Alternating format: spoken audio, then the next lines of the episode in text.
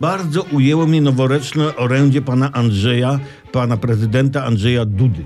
Bardzo. no. To nie było takie dziecinne mla, mla, mla, mla, bidzia, jak u Tuska. Nie? Takie cindziędzia, dzidzi, baby.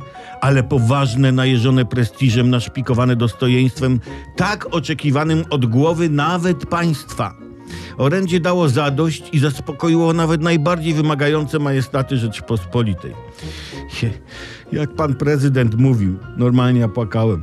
Widać było jak z głoski na głoskę. Widać było jak z głoski na głoskę, który pan prezydent sprawnie i kompetentnie formował w słowa, a te w zdania, te słowa, narastała u pana prezydenta duma i uprzedzenie, znaczy zdecydowanie, utkane ze stanowczości jako wątkiem i determinacją jako osnową, ozdobione barwnymi motywami bojowości i śmiałości, godnej najbardziej bojowych i śmiałych.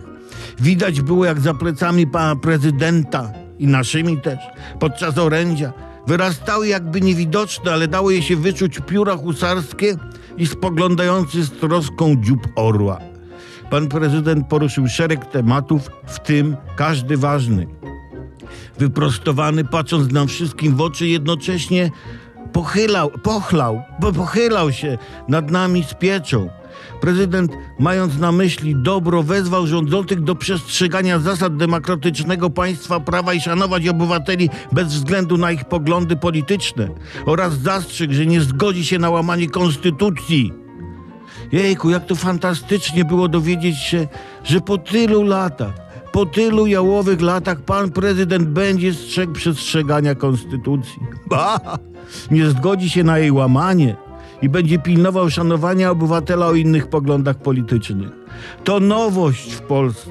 Nowość i dzięki, i dzięki panu prezydentowi będzie nam się teraz naprawdę fantastycznie żyć.